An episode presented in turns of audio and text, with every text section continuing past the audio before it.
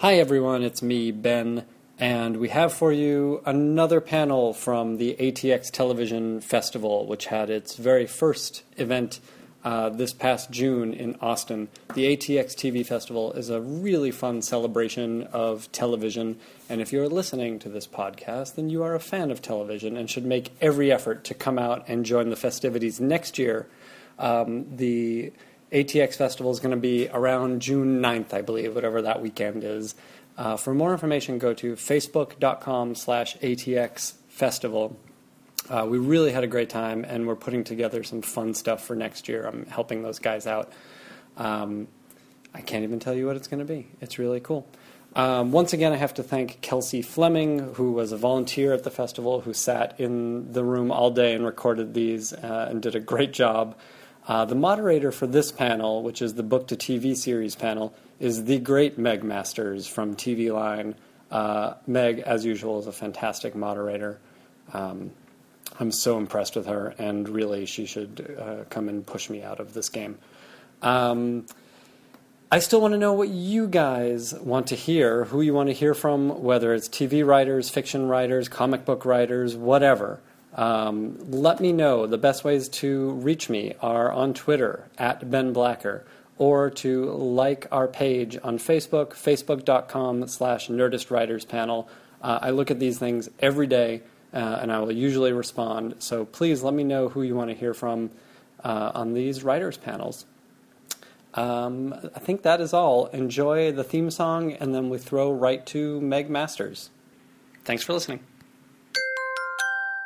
Now entering Nerdist.com. It's the Nerdist Writers Panel on the Nerdist Podcast Channel. Ben Blacker talking writing with writers. Writers talking writing can get pretty exciting. The talk can be lightning. It's very, very frightening. Ben Blacker talking writing with writers. Yeah. Thank you guys so much for coming. This is the book to series panel. Um, with us today, we have Julie Plec, who is the executive producer of Vampire Diaries, as you all know. We have Michael Rauch, who is on works for Royal Pains now, but he's here to talk a little bit about Love Monkey. And Bob Levy, the executive vice president of Alloy, who's responsible for Vampire Diaries, Pretty Little Liars, Lying Game, Gossip Girl. Gossip Girl. Yeah.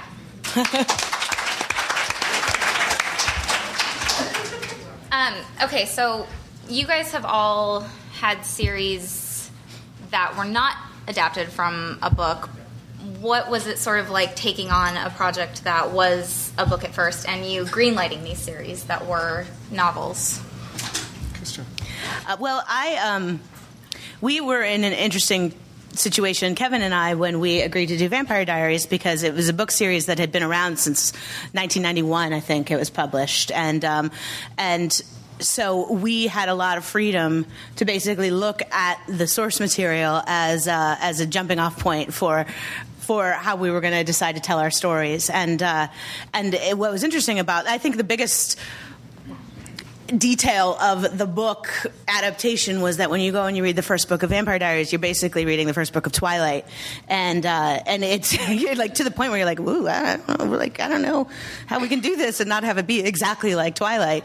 Um, and so we had a lot of situations where we were like, okay, if we follow the book, we are basically ripping off quote unquote Twilight, and yet this book came out a good 15 years or 10 years prior to Twilight. So we finally just decided let's embrace let's embrace the parts of the story that work for us and let's not worry about comparisons. When things were too specifically similar we we we jumped ship. But um, it was really more of an exercise of like okay how do we make this feel unique when it is so similar and how do we put our own mark on it um, and, and in doing that, we kind of just said we're going to do whatever we want. And and because the book had been around for so long, the original audience of the book itself had grown up, moved on. So there was a nice diehard community of book fans that you know we hoped would come out and support us or loathe us, depending on you know what we decided to do. And then we just got lucky. They they just they were supportive and happy when all is said and done. I mean, we had the whole Elena's not blonde scandal of uh, of 2009, and uh, and Bonnie and Bonnie's African American. and Bonnie's African American, and uh, Meredith's not there. and God, where's Meredith? How dare you? Yeah.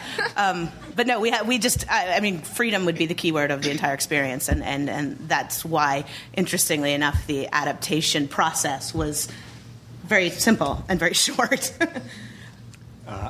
I had no problem ripping off the book. Uh, that was kind of my intention from the beginning. I was handed a book by uh, an executive at a studio I wanted to pitch. I had three of my own ideas that I was really excited about that I'd worked a long time on. And before I could start pitching, uh, Melissa Kellner just handed me a book and said, just read this. And she said, I want to hear ideas. I want you to read this. So I read it that night.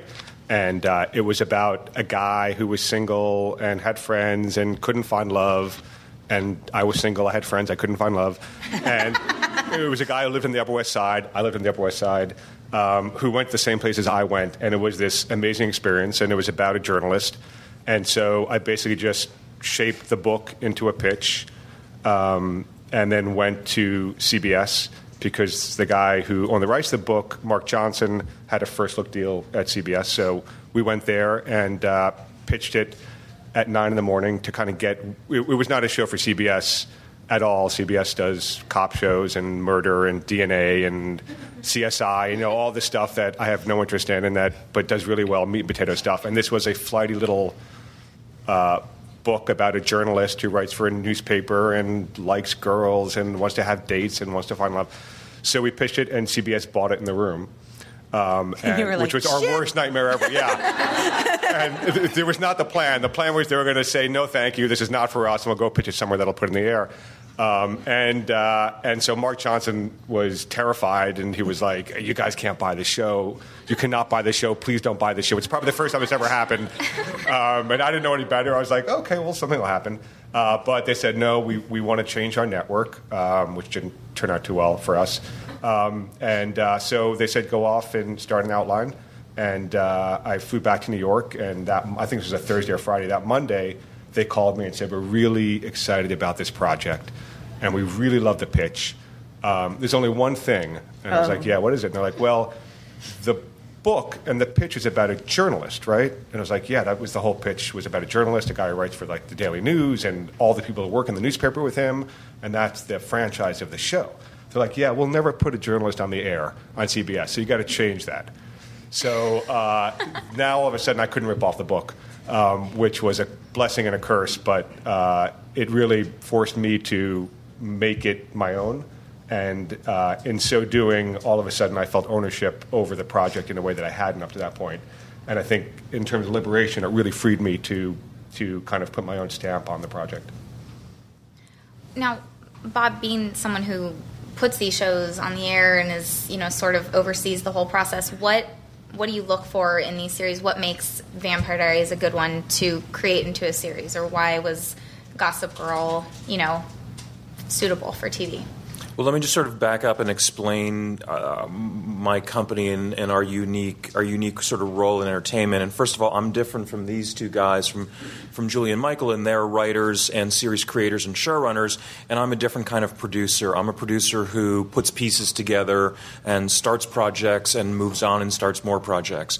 And I do that for my company, Alloy Entertainment. And Alloy Entertainment's a company that creates entertainment concepts, and then we produce them in all media.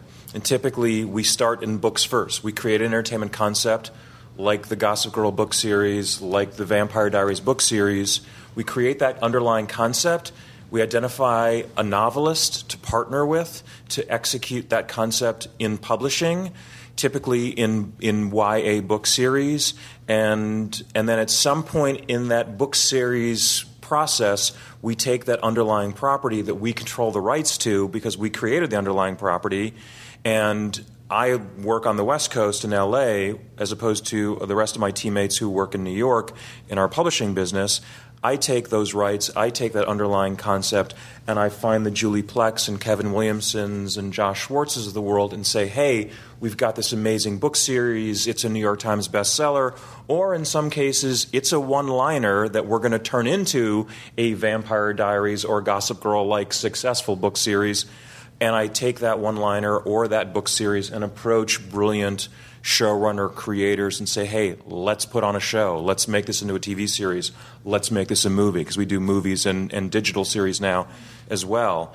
And you know, our, our job, both in creating concepts and in then trying to figure out how to best exploit them on the West Coast in filmed entertainment and movies and TVs, is to try to, as best we can, plug into the zeitgeist and figure out what's hot and where there's an audience and who's going to buy it. And, you know, unquestionably, Vampire Diaries was to a certain extent a response to the phenomenal success of Twilight which, as Julie pointed out, is weird because the original book series predated Twilight. So, truthfully, the original Vampire Diaries series, which was the Vampire Diaries book series that was originally released in 1991, was inspired by uh, uh, Anne Rice. Yeah, Lestat uh, probably. Uh, interview. Interview with a Vampire. And so, Interview with a Vampire is one of the hottest things in American popular culture in that period. And our company says to ourselves, well, what's teen Interview with a Vampire? And that resulted in the creation of the Vampire Diaries. Um, and those books were first published in 1991. We found the great writer L.J. Smith, developed those, the, the, fleshed out the concept with her, developed those books. They were modestly successful. Flash forward 15 plus years, um, and you know the vampire genre kind of had its moment with Anne Rice and then kind of goes into a fallow period and reemerges a decade later in the form of, of you know Stephenie Meyer and, and Twilight, and that blows up, and God knows for a long time that was one of the hottest things in American popular culture. And we still own the rights to these books that were now literally out of print. And we called the publisher and said, hey, you know, do the consumers of Twilight have an appetite for more teen vampire stories? and the publisher agreed that that was a worthwhile question to be explored. And we repackaged the Vampire Diaries books. We didn't change a word, as Julie well knows. They're somewhat sort of they, they read like they're from you know the early '90s, and and and we put a sexy new you know 21st century cover on them, and they blew up and became New York Times bestsellers for the first time. 15 years after they were originally written. And so we were able to sort of run into the CW network with our New York Times bestselling book series, Vampire Diaries. Who, who said, you know, great, we're excited. That sounds like it makes sense for the CW. And truthfully, you know, I have to shout out to a, a, a, a CW executive, um, Jen Breslow, who had a relationship with Julian Kevin and it was she who sort of put those pieces together for me. Typically, that's my job is to kind of connect those dots, put those pieces together. But it was Jen who said, "Hey, if we're going to do this, let's start with Kevin and Julian, see if they respond to the material." And thankfully, they did respond to the material. And then my job as a producer is to empower the new artist to make the property theirs. Initially, it was ours and we believed in it and we loved it and we created it and then we handed it off to a novelist. And we said now it's yours. You have to make it personal to you. You have to breathe your vision into this. You have to breathe life into this. And then we get another opportunity on the west coast with that same underlying property. Apparently there's a word for this thing that's that, that, that people refer to now as transmedia. We've been doing it for, for our company's been doing it for more than 20 years. Our company began with Sweet Valley High in the, ni- in the 1980s and now it's called Transmedia. So we take that property that we created, that L.J. Smith first breathed life into, and we go to Kevin Williamson and Julie Plec and say, now it's yours. You figure it out. You figure it out for TV. You make it personal to you. You breathe your vision into this. And fortunately, you know, the, the, the hardcore Vampire Diaries book fans responded to the TV series and accepted the changes because Kevin and Julie, you know, did such an amazing job at, at at, at adapting it, at making it theirs, at making it into a TV show. But there is, you know, especially with Julie, Michael, you weren't, I don't know how huge of a fan base you had built into the novel you adapted. Yeah, so I'm sure it was easier for you to sort of veer off of that story. But even though it was your property to begin with, there were some fans, and there were obviously, as you mentioned, issues with changing the hair color of someone or, you know, anything like that. How do you sort of deal with that? Is it something that influences your writing at all, especially in the early developments of a project? Yeah, well, the fear is, you know, it's funny. Uh, I look at something, you know, you look at a, a book that's globally globally beloved, like um, like The Hunger Games, for example. And I remember when I saw the Twilight movie for the first time, really enjoying the movie because I said, "This is exactly what it looked like in my head." I loved the book, and I saw the movie, and the movie looked exactly like the picture I had painted in my head, and I really appreciated that because I remember as a kid, I read Flowers in the Attic like 75 times when I was 11, and and going to see that movie and being like, "Good freaking god! Like, what the hell did they do to this thing?" And it's so disappointing. And you know, I mean, there's a lot of more highbrow examples of you know adaptations that uh, that failed, but um, that would I was I, as a 13 year old or however old I was, seeing Flowers in the Attic was catastrophically disappointing. And so, what you don't want to do is ruin somebody's experience. And if there was a book like Hunger Games right now that somebody said, hey, make this for television, uh, you either wouldn't get anywhere near it or you would be so respectful of that source material because it's just too ingrained in everybody's now. You know, um, vampire was everybody's past and a long ago past, and and and the, the people who read the books of the Vampire Diaries were not even in the sort of target demo or whatever of you know the business of the network. So we knew what we didn't want is a viral backlash to begin before the show even got on the air, and so we knew we had to be careful. Um, but I, I, you know, look, I, the internet is a very micro, microcosmic, you know, small little sliver of, of, of the audience in terms of like you can read one website and learn all kinds of things and then read another, and everybody has the opposite point of view. But I believe that we got lucky, and it's a little bit of a shout out. Um, the, the people who ran the Vampire Diaries website, uh, vampirediaries.net. A a, fan, a fan site. uh, yeah, it's a fan site that was not affiliated with anybody. It's vampire-diaries.net.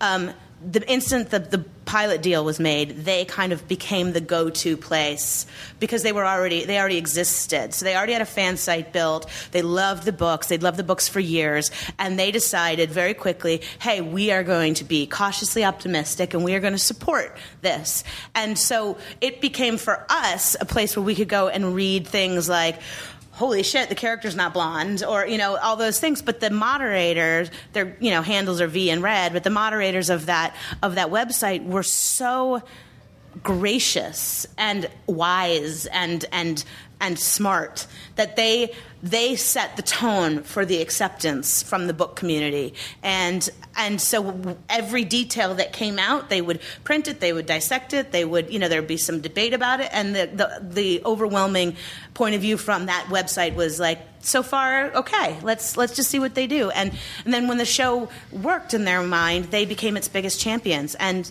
so in a lot of ways, like I, I attribute the book fan to TV fan success uh, to that little pocket of the internet. And whether that's true or not, I have no idea. But I like to give them the you know the props for it. And they still to this day are like the go-to. I go to their site, you know, To find out what's daily. going on in your To show. Be like, who hates me today? Oh yeah, okay, good. Um, but no, it's great, and and and I think that it could have got just as easily gone the other way. You can just as easily get the ones that like screw them, can't believe they're doing this, hate that, and and if that grows, if that sentiment grows virally, then you're you know you're already uh, in an uphill uphill battle from the get go, and, And we if, had the if the show were bad, that Yeah, would have oh, been yeah. the reaction. But because the show is good and the audience accepts that it's a different version, and most of the audience is completely new to the property anyhow, it's good. They enjoy it. They celebrate it. Um, for me, you know, again, my whole my whole career for the last eleven years has been book to TV adaptations, and our first success was Gossip Girl. Um, and in two, the fall of 2007, after Gossip Girl launched on the air, um, I was in South Florida producing a movie based on one of our books, the movie Sex Drive. And uh, one of the PAs ran in and said, "Hey, Bob, there's an extra out outside who's reading who's reading your books." And I'm like, "Okay, that's great." So I run outside, and there's a, a, a young woman uh, standing in between takes of the movie Sex Drive, reading reading a book 12 of Gossip Girl. And and I said, you know, are you a fan of the book? She said, I've read every one. I said, do you watch the TV show? She said, well, I watched the pilot and I was afraid that they were going to screw it up, but I wanted to see, you know, what it was like. I wanted to see what they did with the characters. And I said, "Did you like it?" She said, "Well, I thought it was okay." But I liked it enough to come back and watch episode two. And then I started watching it and I realized I like it, and now I watch the TV show and I read the books. And I said, So you like both? She said, Yeah, I get that they're two different versions of the same thing, and now I love them both. And I was like, Ta da! That's it. That's our company. We're winners. The audience can accept that there's the book version of Gossip Girl and there's the TV version of Gossip Girl, and they're going to be different, and they're going to have their own lives, and they're going to have their own voices, but the same fan can love them both, and that's, that's the goal. Did did your book have a nice a little resurgence after the show started, or was it? Um, I don't think it had too much of a resurgence. The show lasted shorter than this panel. So wasn't, wasn't really a lot of time to build an audience. Um, we we aired uh, three episodes on CBS, and uh, we premiered okay, and then we went down. It was only three. Three on CBS. We shot eight, and then um, they very graciously transitioned us from CBS to VH1, Right. um, where we where we aired our remaining five episodes um, with uh, very little promotion. Um, so we didn't really have time to see if sales of the book changed. The guy Kyle Smith, who wrote the book, um, I, I think you know he kind of got attention as he deserved to because he's, he's a terrific writer. Um, but I'm not sure if the book sales changed much. And interestingly for us, the success of Gossip Girl TV series really did not have much of an impact on the Gossip Girl book sales, but the success of Vampire Diaries had a massive effect on the Vampire Diaries book sales, and they became much bigger bestsellers than they ever were before. And there are now new books as a response to the success of the TV series, and the same the same was true with Pretty Little Liars. The, the, the books were all the eight New York uh, Pretty Liars books were all New York Times bestsellers, but when the TV series came on and succeeded, the sales went up even more. The publishers came back to us and said, "We need more new books to fulfill the the new demand from the new TV fans." And so now we're doing eight new books of Pretty Little Liars. You know, that's the thing that blows my mind. Not to not to go off topic, but the Pretty Little Liars thing just astonishes me because it's a television series that is entirely built and predicated on a concept of who is A. And it's based on a book series that tells you who A is. And and so I've been watching it from the beginning being like how is this like how is this working? And it and it goes right to what you said how people can enjoy it as two completely separate entities. Some people haven't gone to the books to reference who A is. Some people believe that maybe it'll be different, you know. And it, it's blown my mind. It's absolutely blown my No, mind. it's it's amazing. I mean, you know, you can read the four books. Book four of the Pretty Liars book series tells you all the answers to all the mysteries: who killed Alison, who is A, everything you ever wanted to know. And there's websites. You can go to Wikipedia, Pretty Liars Wikipedia. All the answers are right there. But the but the fans who love the TV show want to enjoy the TV show. And don't don't race to the end of the of book four. Don't race. They want to let the TV experience happen to them and find out in their own TV time. It, it really is amazing. And we had no idea how it was going to work. But but the fans the fans led us to that experience of they want their own experience of it. Amazing.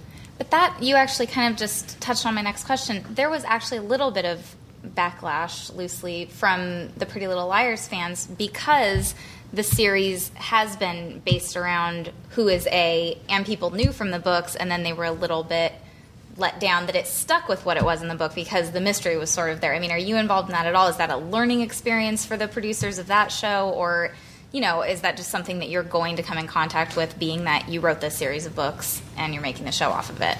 Just technically, I personally haven't been a producer on the show since season one. I produced the pilot in season one, um, and so I'm not really involved day to day anymore. Um, but you know, that's the question. You know, in some cases, like in Michael's case, the book wasn't very, you know, wasn't hugely successful, and there wasn't a giant fan base, and so you have complete liberty to do whatever you want with the book, and there's not going to be an angry audience, you know yelling at you that change the book.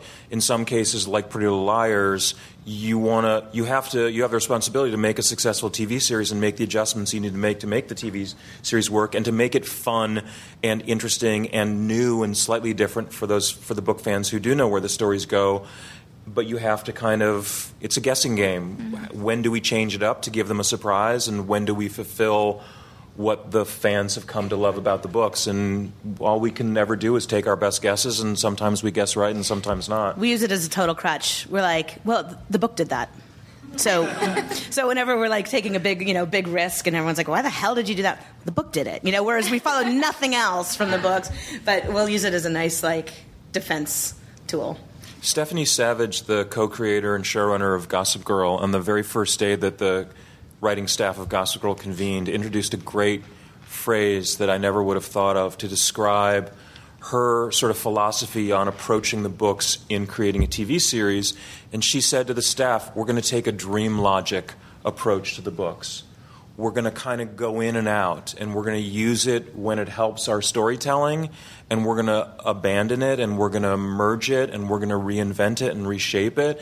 And I really think that that's a sort of like really kind of smart, healthy approach to the book material is is that sort of dream logic approach to using it and not using it. And again, sometimes it'll the the book fans will be satisfied and sometimes the book fans will be less satisfied. Um, Michael, given that your experience was so different than anything these two are talking about, and then on top of the fact that Love Monkey was, you know, thrown around and you know, awesome. Did it? Did it put a bad taste in your mouth, or are you happy now that you've been given the opportunity to develop different shows and work on those, or would you ever go back to the book Yeah, I'm series actually thing? I'm I'm working with a book right now Yeah? for something else, which has been great. It's, it's about a guy's um, kind of life, and so it's- I've been working with him in, in a similar way that that with Kyle on Love Monkey I did it. But I love the experience so much, except when I got the call that we were canceled, and then the experience kind of changed for me. Um, but but up to that point, because it you know what was the reason why it got canceled was because we followed um, CSI Miami, and I remember watching um, the the second episode, which was the only the first episode I watched live. I was flying for the pilot, and we were in post production in Lower Manhattan, and we had a bunch of people like in this hallway with the TV set up, and we turned on the TV about five minutes early, and uh, we caught the last five minutes of CSI Miami, and it was Eric Roberts committing suicide in a prison cell, and and it was so dark and serious and horrible. And then it was like next on Love Monkey, and it was Tom Cavanagh like skipping through Central Park with a girl on either arm, and I was like, oh my god, we're so screwed.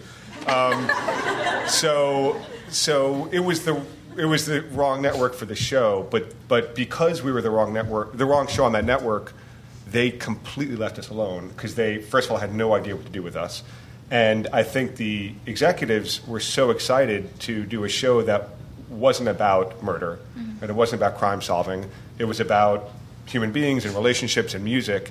And so they they had fun and they really left me alone and left the writing staff alone in terms of the stories we wanted to tell. So up until the call that we were canceled, um, which followed uh, about five days earlier, the network president looking me in the eye and saying, "We're not going to cancel the show." Um, but up until that call, it was a complete delight. Yeah, and I and I love the experience of working with an author who had I hadn't done that before. Someone who actually created the content that I then use as a springboard, um, and I felt the responsibility to him and his material. And that was something that was interesting, also creatively, to try to you know accomplish both my own vision and protect what, what he had built too. Uh, Bob, given that you've had so much success, that Alloy has had so much success, um, and you've dabbled in lots of different areas with your books to series, is there a genre in your head that wouldn't work, that you wouldn't touch? Well, I mean, our, our company's very specific niche is, you know, young female, um, and all of our books, and so you know, we, we that's one of the interesting chal- one of the interesting questions and challenges for us as a company is, you know, we can thrive on the CW and ABC family, um, but we'd love to be on a bigger network with bigger budgets and potentially bigger paydays, and in fact. We, we, we, we finally have our first series uh, scheduled on ABC for this fall, 666 Park Avenue, um, um, which is a, you know expanding a little bit outside of that sort of young female thing. The protagonist is about a 30 year old woman. Um, so for us, that's an interesting question: is how much can we expand what our brand has come to represent to to our audience and to our readers and to our fans? Um, and that's you know we do want to do more male stuff. You know our our movie Sex Drive um, was a sort of boy POV kind of thing, and maybe that's one of the reasons it didn't work commercially. Was it was sort of you know more it was teen, but it was more sort of outside of our of our core of our core business.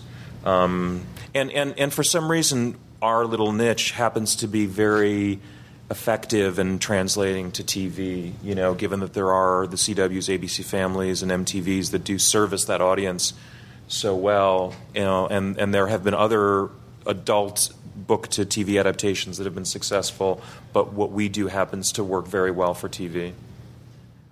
Um, and we can open it up to fan questions if anybody has them. Right here in the front. Um, I guess this is for everybody, but I'll use Vampire Diaries as an example. Um, when you make changes, like Jeremy's character was a toddler in the book, a little girl, how much of that is fitting it into the world that you're creating on TV, and how much is it from a production standpoint, where it's like the headaches of working with a little girl or a toddler? on a daily basis? Well, for sure, in that in that case, um, it's you know.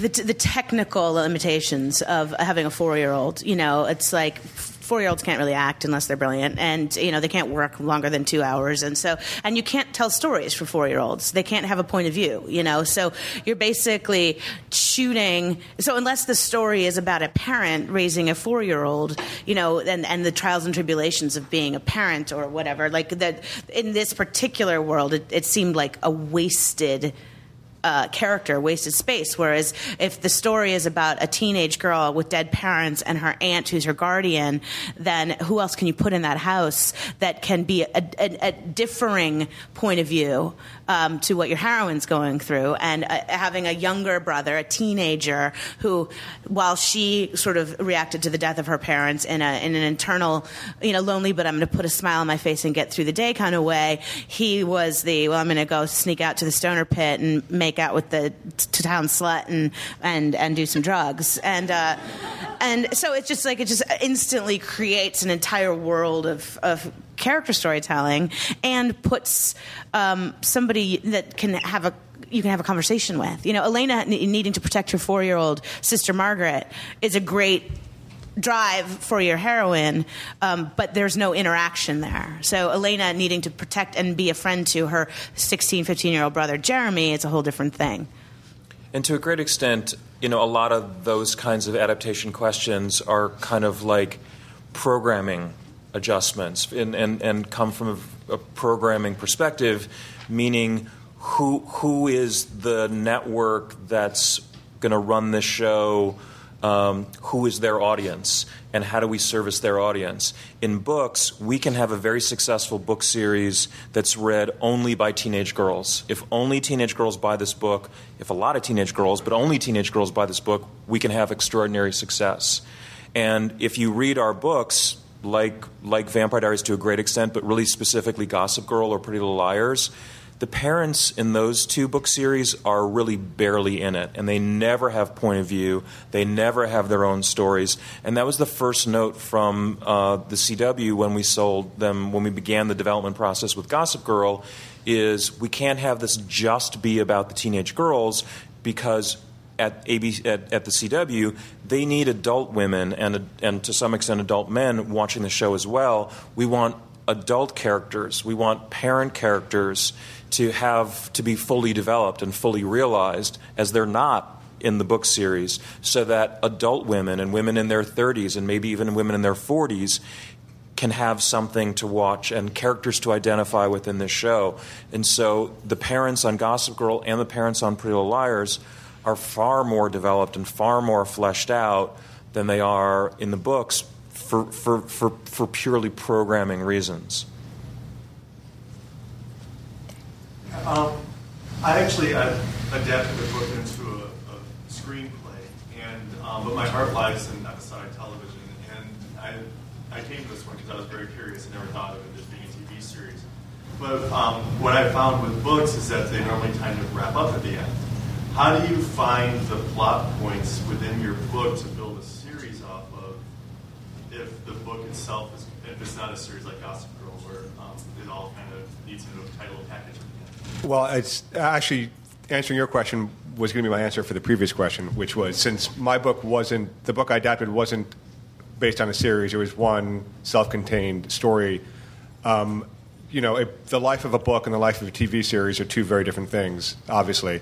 Um, and when you're building the structure of what your hope is going to be 100 episodes for the storytelling, for the character arcs, and for the entire structure of the series, you need to make changes to the book because books aren't written for that. You know, they're written to tell, as you're bringing up a story in 250 pages. So that was one of the things that, in terms of the relationships in Love Monkey the book to the show, was was changing ages and changing even genders, and trying to build something that I knew would be a platform for storytelling, not just for the first 22 episodes, but hopefully for many, many series to, seasons to come. And I think that you have to, as you're making that adaptation, think about that and liberate yourself from what the pre-existing material is, um, since it is such a different medium, and and it's going to be so much more interesting to you as a writer and also to your audience to be able to to create a new world of dynamics. That's actually a really good question because I, you know, we, we talk book series all the time because they're still they are still generating Gossip Girl books and they are still generating Vampire Diaries books and spin off books and all that. And so we are completely self contained away from the source material at this point. But the idea of like if if let's say Battlestar had been based on you know a, a novel, a singular novel, supposedly Game of Thrones, which is multiple and at the end of the singular novel they found earth and like and then that was your pilot where do you go? So it's it, it's it's funny like you have to is the con can the concept support the beginning of the series? And do you can you release yourself from the narrative enough so that you're not just spinning your wheels and wasting time to get to the end? Because if everyone already knows the end before you've begun then uh, you know that's it, it's a, an obstacle Bob. Um, how hard is it to decide like who should be the person to run a TV show based on a book? Like how difficult that process for you guys? Um, you know, sometimes it's difficult, and sometimes it's it's not, and it's and it's it's it's it's always case by case, and we always aim as high as we can. And again, in the case of Vampire Diaries, when this network person said, "Hey, Kevin Williamson and Julie Plec," we were like, "Fantastic!" you know that that was the beginning and end of that process. Um, you know, it, it, you know, a they did our work for us, but b they they aimed at the highest possible level and and and hit their target. And truthfully, in the case of Gossip Girl, Gossip Girl was the third time we did it. Um, we had done it once before as a TV series, as a TV pilot at Fox and had and failed, and we sold it to Warner Brothers as a movie and failed. Um, and and the reason that it really worked the third time is because we did find the right person. That's one of the reasons frequently when we fail, and Pretty Liars is the same thing. We developed Pretty Liars three times, once at the old WB network, once at the CW, and then finally successfully at ABC Family. And and and the success was finding finding that right writer who who who got it and got got how to do the adaptation. So it, it is a very difficult. It's a very difficult process, and frequently we guess wrong, and we're lucky enough to to own the underlying rights and be able to keep trying over and over until we get it right. In the back. Um, for Julie specifically, can you talk a little bit about what it's like dealing with like activist fan bases? Um, and that's where you have a very polarized viewing audience. And how does that either influence you or distract you it, it influences, it distracts, it uh, it um, it inspires, it uh, it does a lot of things, and and what you ultimately have to do when all is said and done is try to shut it out. Um, because it is so polarized and polarizing, you know, I I will get a lot of feedback about, you know, I mean, the obvious is the Damon versus Stefan, and you get you get somebody, you know, very, very, very boldly and aggressively explaining to you all the reasons why you have made a, the worst choice in the world, you know, and um, and and in tandem to that, you have somebody, you know, saying to you that was the perfect choice and here's why. So, like, I, I always, you know, it's it, it, Tierney and Karina are sitting in the audience who cover the show for their respective uh, their respective press outlets, and I we have this joke where I'm like, you guys should. They do dramatic readings of my Twitter timeline where you know they'll like you know like Shakespearean where they'll like read the, the comments that got that get tweeted at me, and what I always want to say to people is, you know, hey, I look, I love, I love your point of view, but take a minute to look at everybody else's point of view. Um, because for every 10 of these I get, I get 10 of the opposite. So that's when I realize I've got to shut it out because, and again, the idea that Twitter specifically and websites and commenters and all that, it's, it's, it's, it's, it's a faction of the fan base, the global fan base. You know, my, my best friend's 72 year old mother calls me. How could you make Damon cry? I love Damon. I just love him so much, you know. And then my my best friends who watch the show with me, where I you know I show them the advanced cuts, they just watch it for the experience, and they that never would occur to them to ship one couple over the next. And you know, and and the idea that there's even like a debate about who should be with who is sort of so mind blowing to them because they just love the world and they love the characters. So. Um, it, it, it's a, it's actually, you know, I mean, it's off topic to the book thing, but it is one of the most difficult lessons to learn, I think, as a storyteller in the age of social media.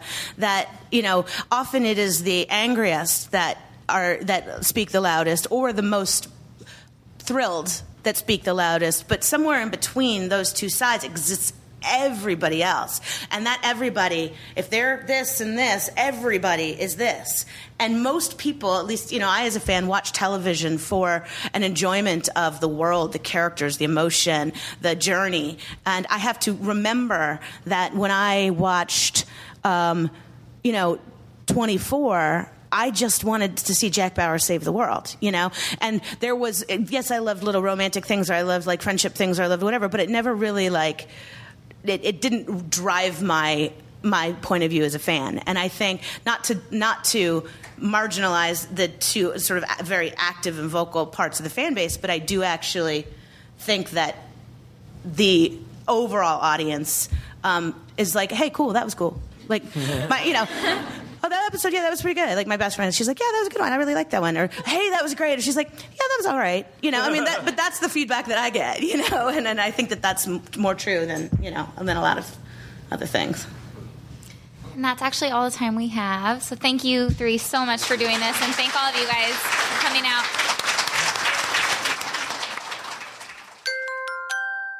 Now leaving Nerdist.com.